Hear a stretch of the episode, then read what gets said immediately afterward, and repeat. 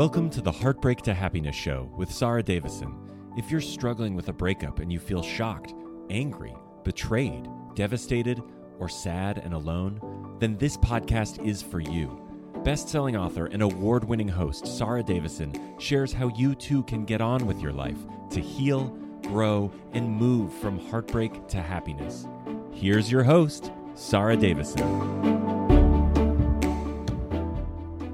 Welcome back to the show where you'll learn to transform your heartbreak into happiness. Now, I'm Sarah Davison, and I'm here as your trusted guide to help you every step along the way. On today's episode, I'm really excited to be talking with Kerry.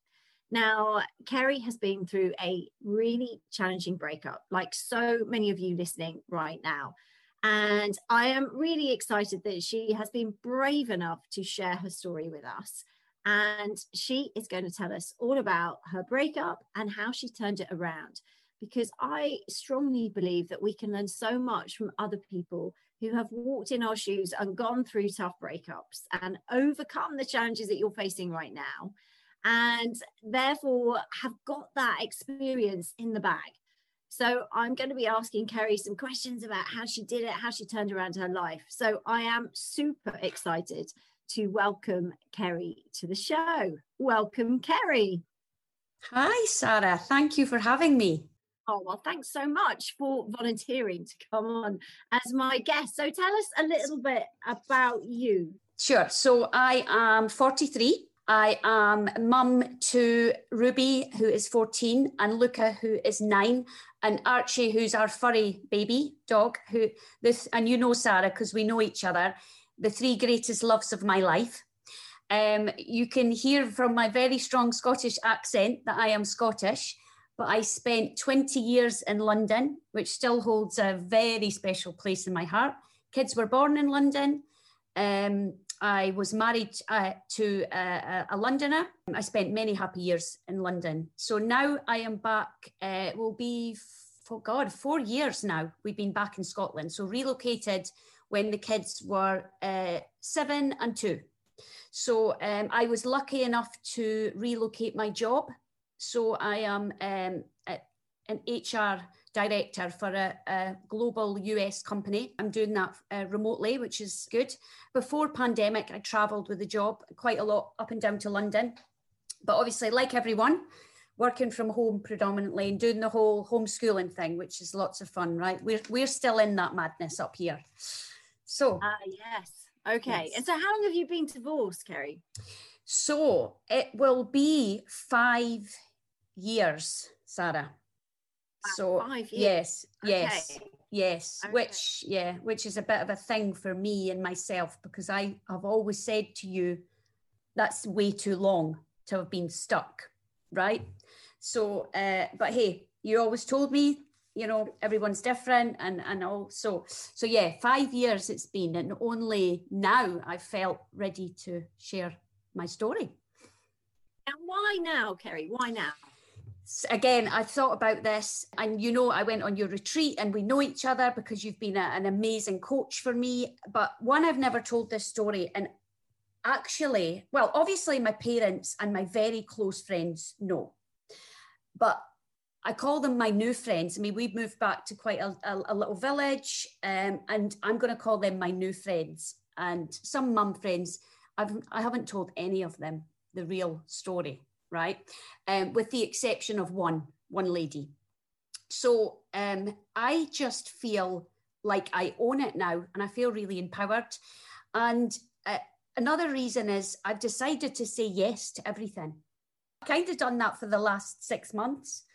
And no, you know, Ruby kept saying, "Mum, what are you doing this weekend? Mum, what have you agreed to do?" Right. So we're doing we're doing all sorts now, uh, crazy stuff.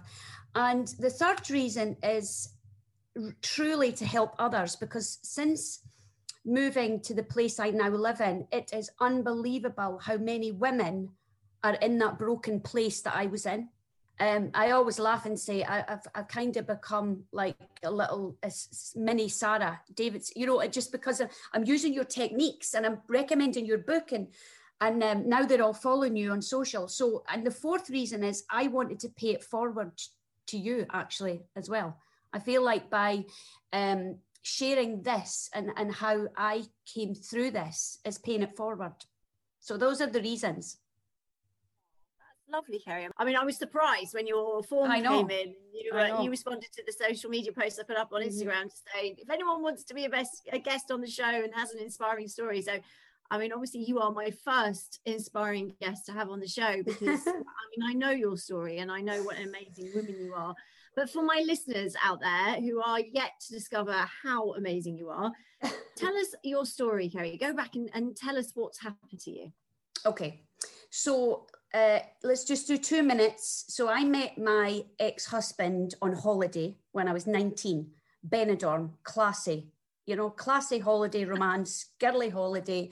And everybody said, oh, holiday romance. Well, fast forward 20 years, right? Bearing in mind, I went back to a little town in Scotland and he went back to London. We commuted back and forward to each other. By the way, before mobile phones, right? That's how old. Um, my daughter still can't get over that fact. No phones. So we commuted back and forward while I finished university. And then we I moved down to London. He gave up his job, moved back so I can finish my university. And then I just left and, and went, moved to London um, and stayed there for, yeah, almost 20 years. Um, we traveled the world together. We went to New Zealand, Thailand, Australia. We didn't have our kids till quite later in life. We were dinkies, double income, no kids yet. You know, we partied in our 20s, didn't have the kids till 30, bought a flat, uh, kept the flat, bought a nice house in a, in a lovely village in Essex, uh, had our daughter, then had our son. People genuinely used to say Romeo and Juliet right? It, it, was like, you know, oh God, there they are. Oh God, get me a bucket right?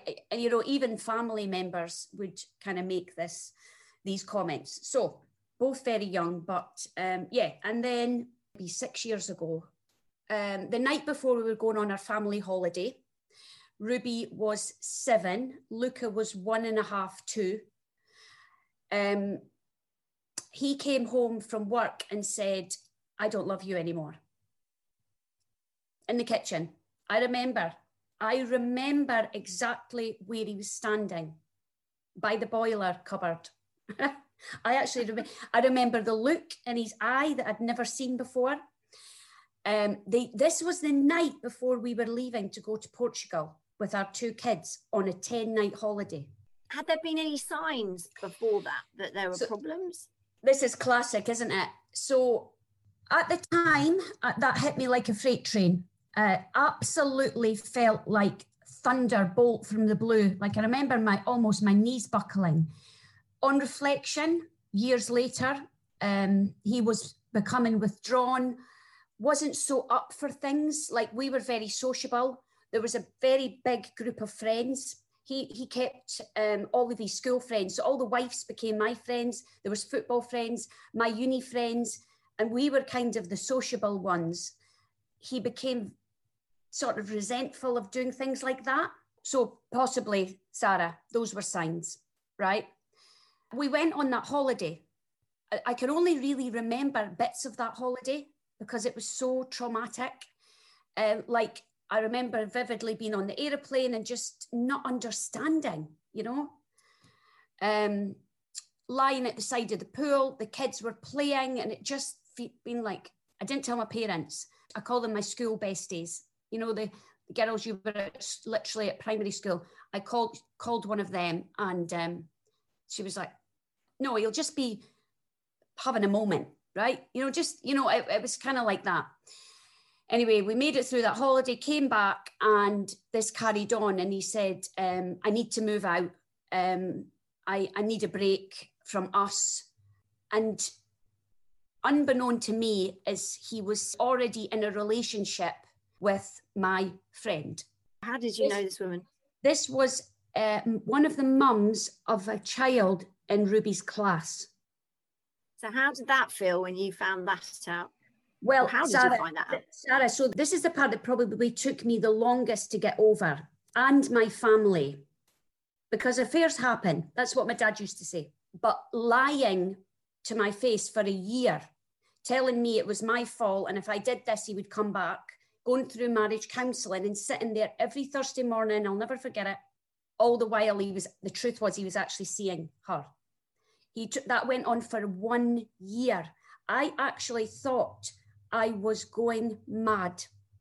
It was like torture because I couldn't understand. But I, I, was saying, but what do you mean? One of the things that struck me was that March, Mother's Day, he'd bought me this most beautiful bouquet of flowers and, you know, done all this stuff. And then, you know, a matter of weeks later, so I, I couldn't put the pieces together. And it was like gaslighting now. I, I feel like it, that year was almost a form of abuse because I just felt like I was going mad. I couldn't understand. Um, and he didn't tell me. I found out.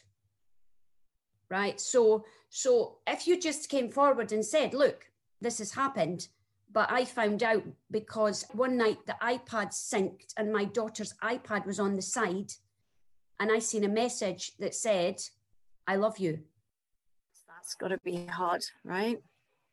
Yes. And the person, um, it was her number because it came up on my daughter's iPad, her name. So you found out through a text message that came up on your daughter's iPad. Yeah. yeah. One year later, one year later of him telling me, this is all your fault and I'll come back if you do this and do that. And this person this uh, lady consoled me for about nine months, went on holiday with me. Yeah. Went on holiday with you after yes. that. So whilst and, you were yes. going through that, she yes. was having an affair. Yes, yes. And there was a few times that I said to my mum, I'm sure there's something going on. And they were, Kerry, absolutely not. And I, I also, to one other person, one other kind of mutual friend, and it's absolutely not. So again, that added, to, I'm thinking, I'm going mad. I'm going doubly mad, you know? So again, you know, just be honest, right? I wouldn't have been nice and it wouldn't have been happy and it would have been horrific, but to kind of take me through a, a year of, well, it felt like abuse, Sarah, looking back. It did, honestly, because to constantly tell someone it's because of you, it's your fault and for them to believe that is and, and just sit in marriage counselling. I mean, we had to do a survey in the marriage counselling independently. And one of the questions was, is there anyone else? Right? Right. the furthest thing from my mind. It was literally the furthest thing from my mind. So yeah, that was my story. I guess you're not just dealing with the betrayal of your husband uh, who you've been with for 20 years you're also dealing with the betrayal of one of your close friends who then yes. continues to masquerade as your friend yeah.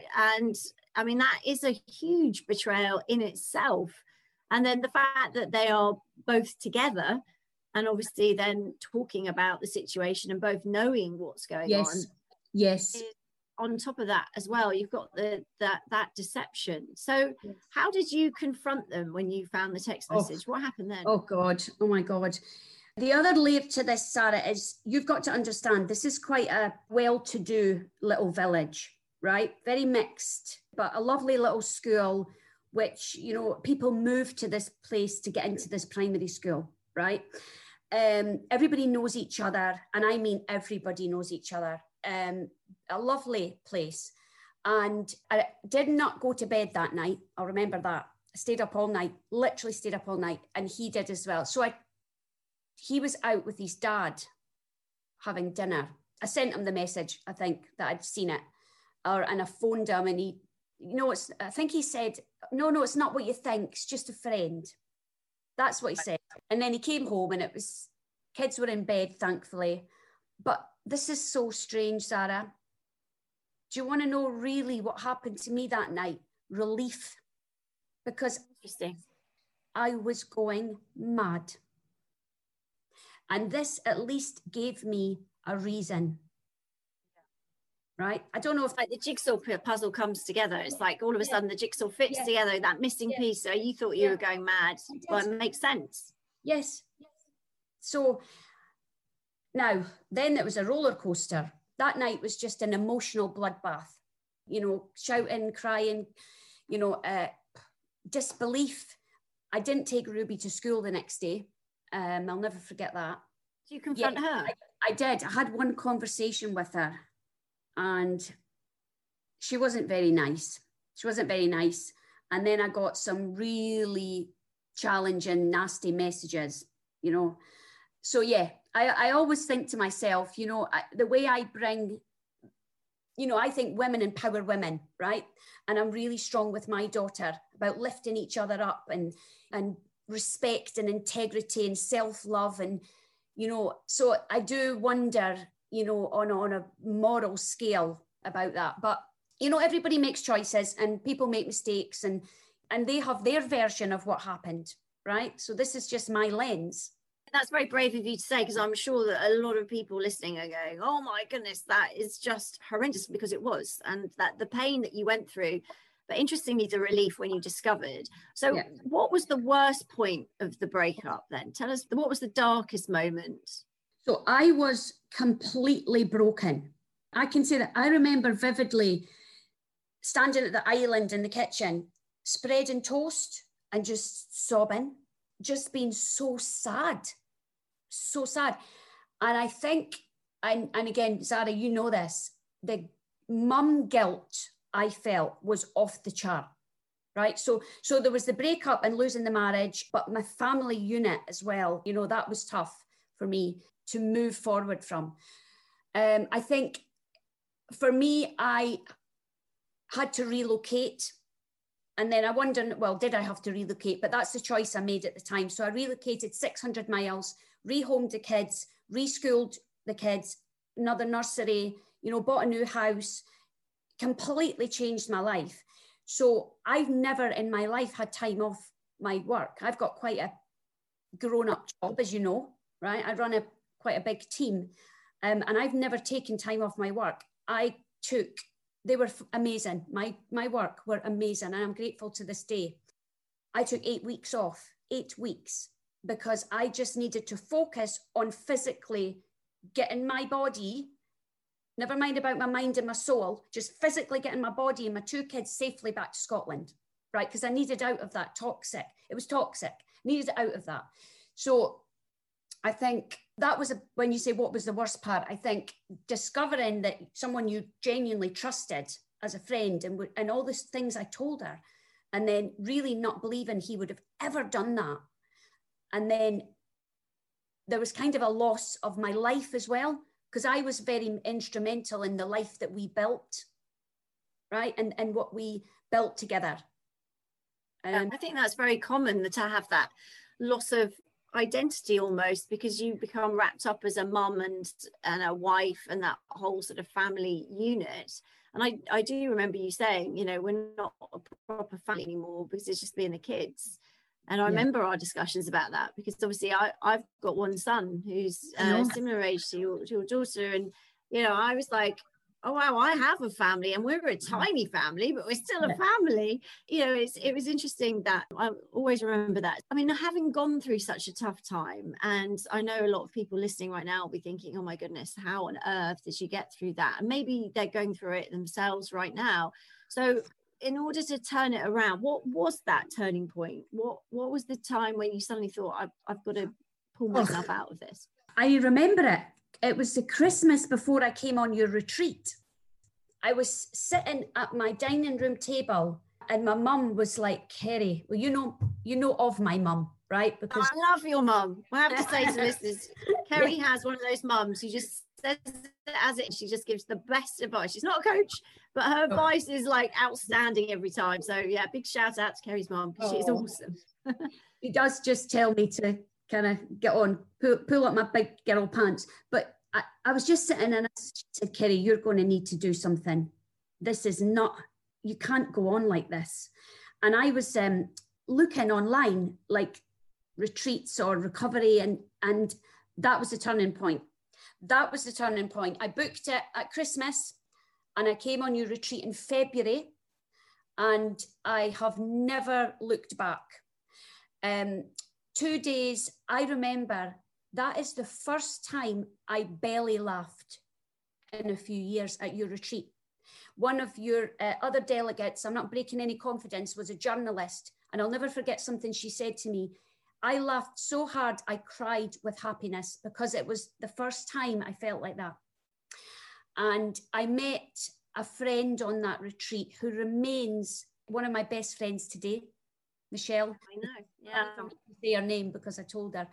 And that was a massive turning point for me. And then you know, you've continued to coach me, right?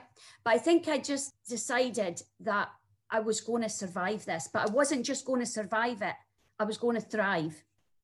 And the, the real turning point for me was my kids.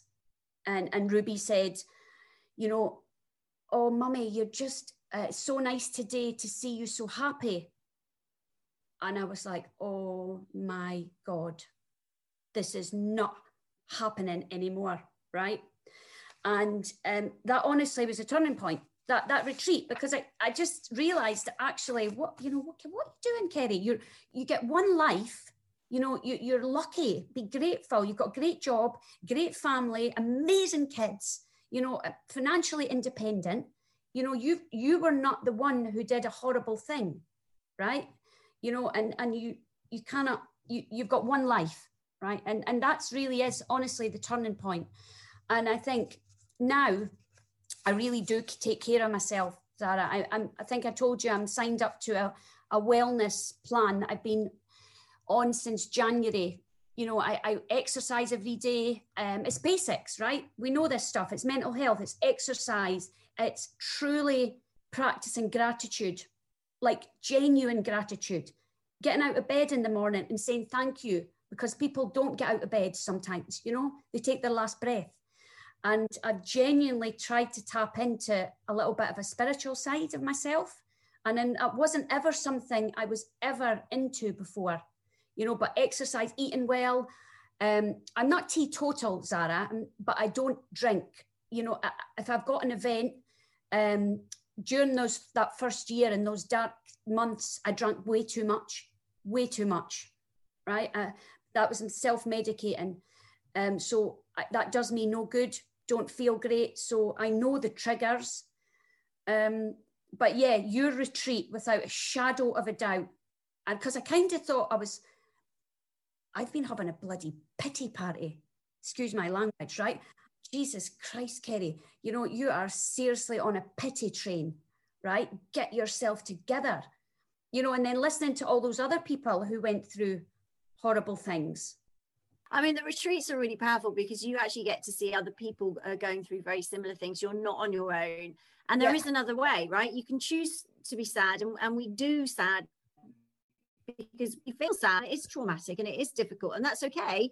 But yeah. there comes a point where it's time to choose the other path, which is to pull yourself yeah. together, to learn some skills to make stronger and to move forward. And, and you really embrace that. But I think one of the things I noticed with you, and it's very common with parents, is that you will do so much more for your kids than yeah. you will do for you. So one of the motivations we worked on a lot was let's do it for Ruby and Luca because I knew that you would do so much more for them than for you. So yeah. how's that worked out for you? Because I know some of the things you've done there, being an amazing mum and and you were worried about being a single mum, weren't you? I was so worried about being a single mum, and I am so ashamed of what I said about us as our family. I mean, I would want to slap myself now, right? We are an amazing family. The strongest people I know are single one parent families. Right? I hate the word single mum, by the way. One parent family. I embrace it. We go everywhere together. Sarah, I've booked a long holiday in February. I'm taking my kids on a 10 hour flight by myself and I cannot wait. You know, we were paddle boarding at the weekend. You know, before I would go away and sit at the table and say, think, oh God, everybody's talking about me. Oh God, you know, oh look, they're all looking at me because I'm sitting by myself. And actually, half of the time they're saying, lucky her, wish I could get away from him. you know, let's be honest, right? Half of the time they're thinking, Jesus, she looks like she's happy sitting with her book. So I think I've just flipped a lot of things, right? There's absolutely nothing we don't do in my family right? We are such a tight unit. We ooze love. I don't want this to come across the wrong way, Sarah, right? Because I am the least big headed person in the world, and I, you know this, right? But I've noticed that people kind of look up to us. You know, and, and, a, lot of my neighbors say it. Oh God, you guys are, and it's not about things that we do. It's not about fancy things. It's, oh God, you guys do so much together, and you're uh, you kind of see the love, and you know, it, and I don't know if they're surprised because I'm a where I live, um, there aren't a lot of one parent families. It's very traditional. Two parents, you know, and, and a dog, um, two kids and a dog. But um, isn't it empowering when you can see yourself through someone else's lens? That's what I mean. Absolutely. And also, you know, I think your kids have responded very well to your strength. And as yes. you've got stronger, I mean, I will never forget the message that, that Ruby sent me saying thank you for giving me my mummy back. I mean, that still is something I think about a lot because you know yeah. I know for her she was worried about you because she was, was. seven at this. She's she's you know yeah. older now and she's becoming a, a really amazing young woman now. But at the time, yeah. I think watching you sad was tough for her, but watching you blossom and get your strength back has given her a valuable life lesson too. Yeah, Sarah, we have positivity cards in the kitchen every single morning we change it. We have vision boards, both of us, and on her board, she has a sign that says it takes courage to be different. Right? She honestly, I could cry when I talk, when I think about how you know how amazing. Don't get me wrong; they've get they've got their moments, right? They're kids, but you know they are, and it's funny because um, you know I agonised over this being in two houses and going back and forward, and that oh God, that, that used to wrench my heart. But the other day, Lucas said, can't even remember how we got onto the topic. Oh, it's great. We get two houses, two birthdays, two Christmas. Again, it's not about the stuff, right? But how amazing that they are positive about something that society would have you believe is negative sometimes, right?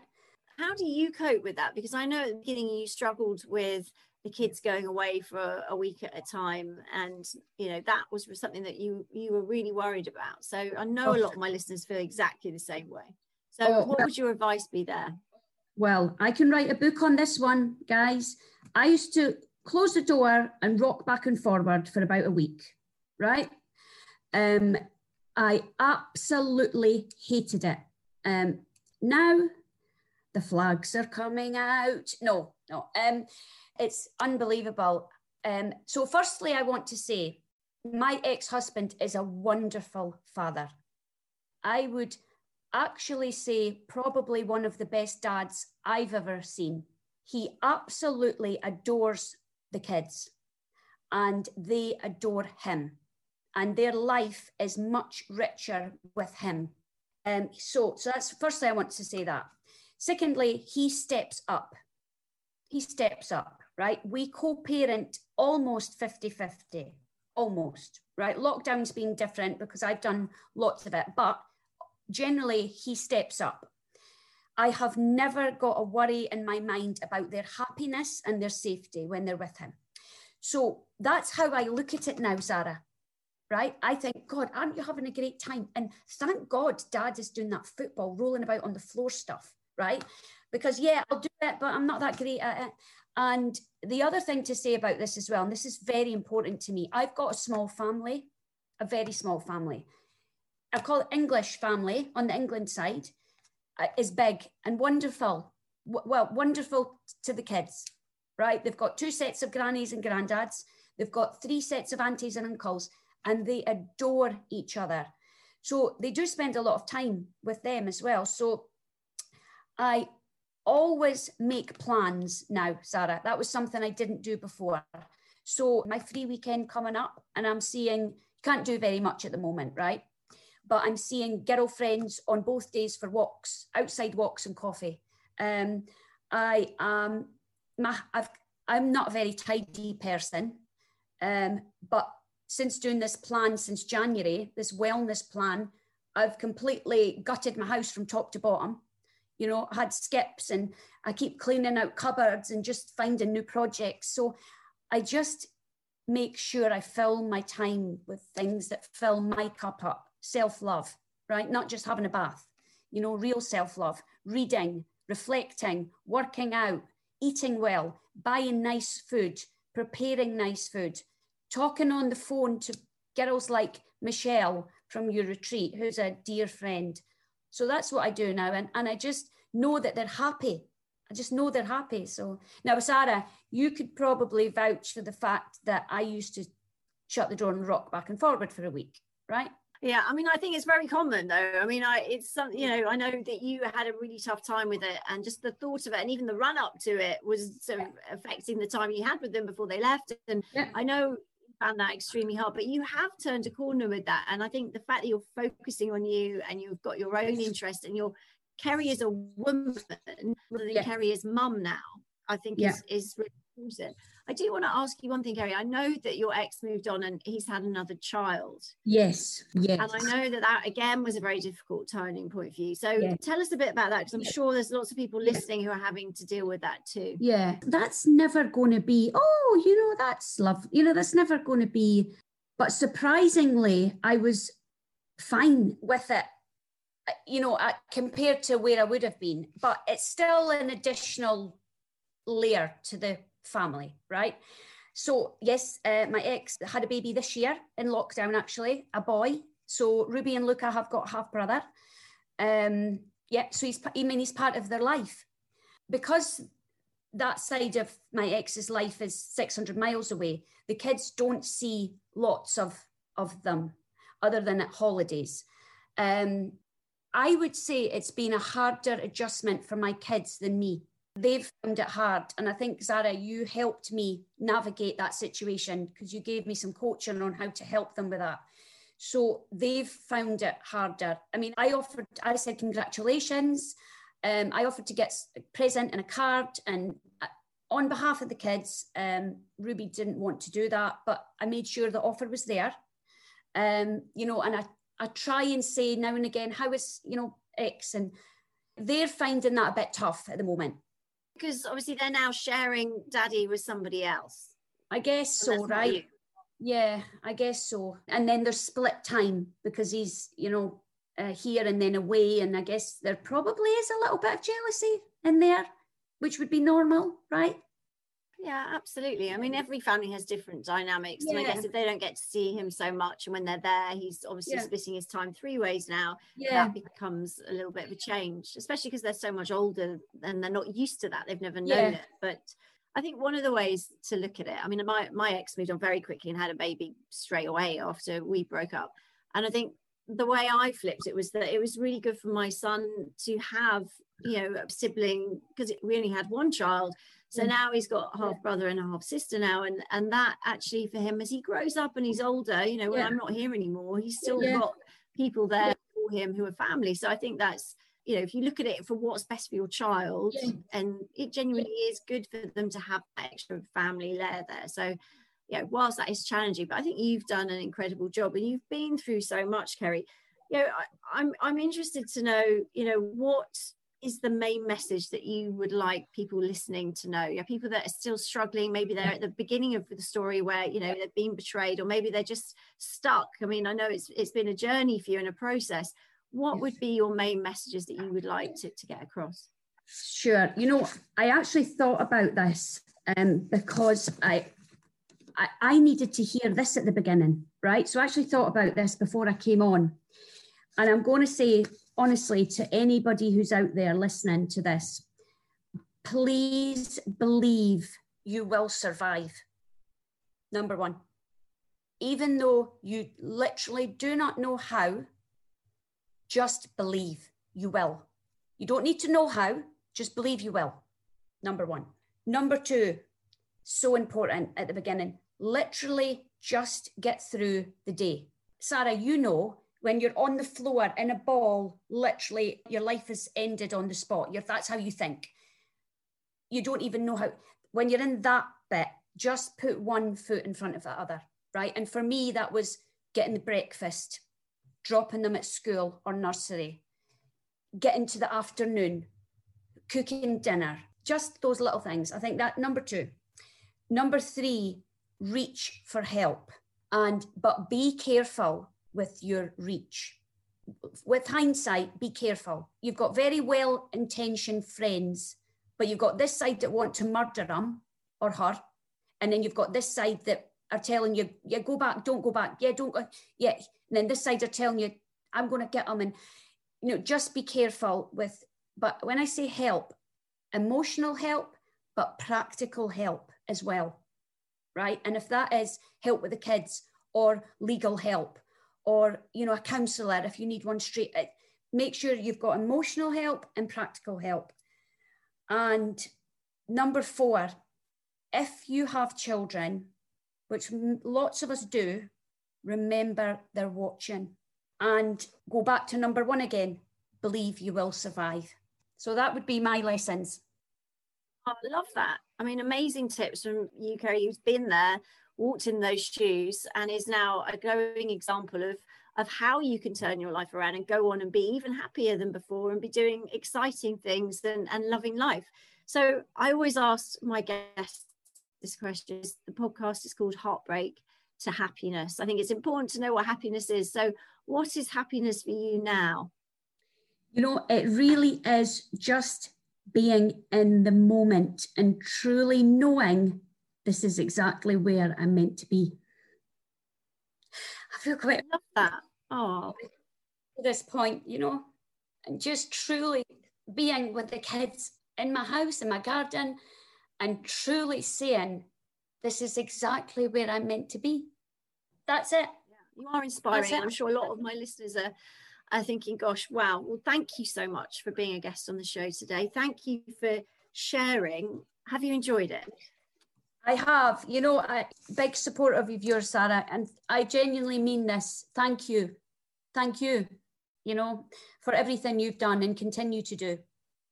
You're an absolute sweetheart, and thank you for sharing. I know it's very brave of you to do so, but I know you will have helped so many listeners around the world who are listening, thinking, well, if Kerry can do it, then I can do it. So thank you. Thank you for listening to today's episode and allowing me to help guide you from your heartbreak to your greatest happiness. I look forward to you joining me on our next episode. That's it. That's it for today's episode of Heartbreak to Happiness. Don't forget to subscribe and leave a review to win a free ticket to one of Sarah's virtual retreats.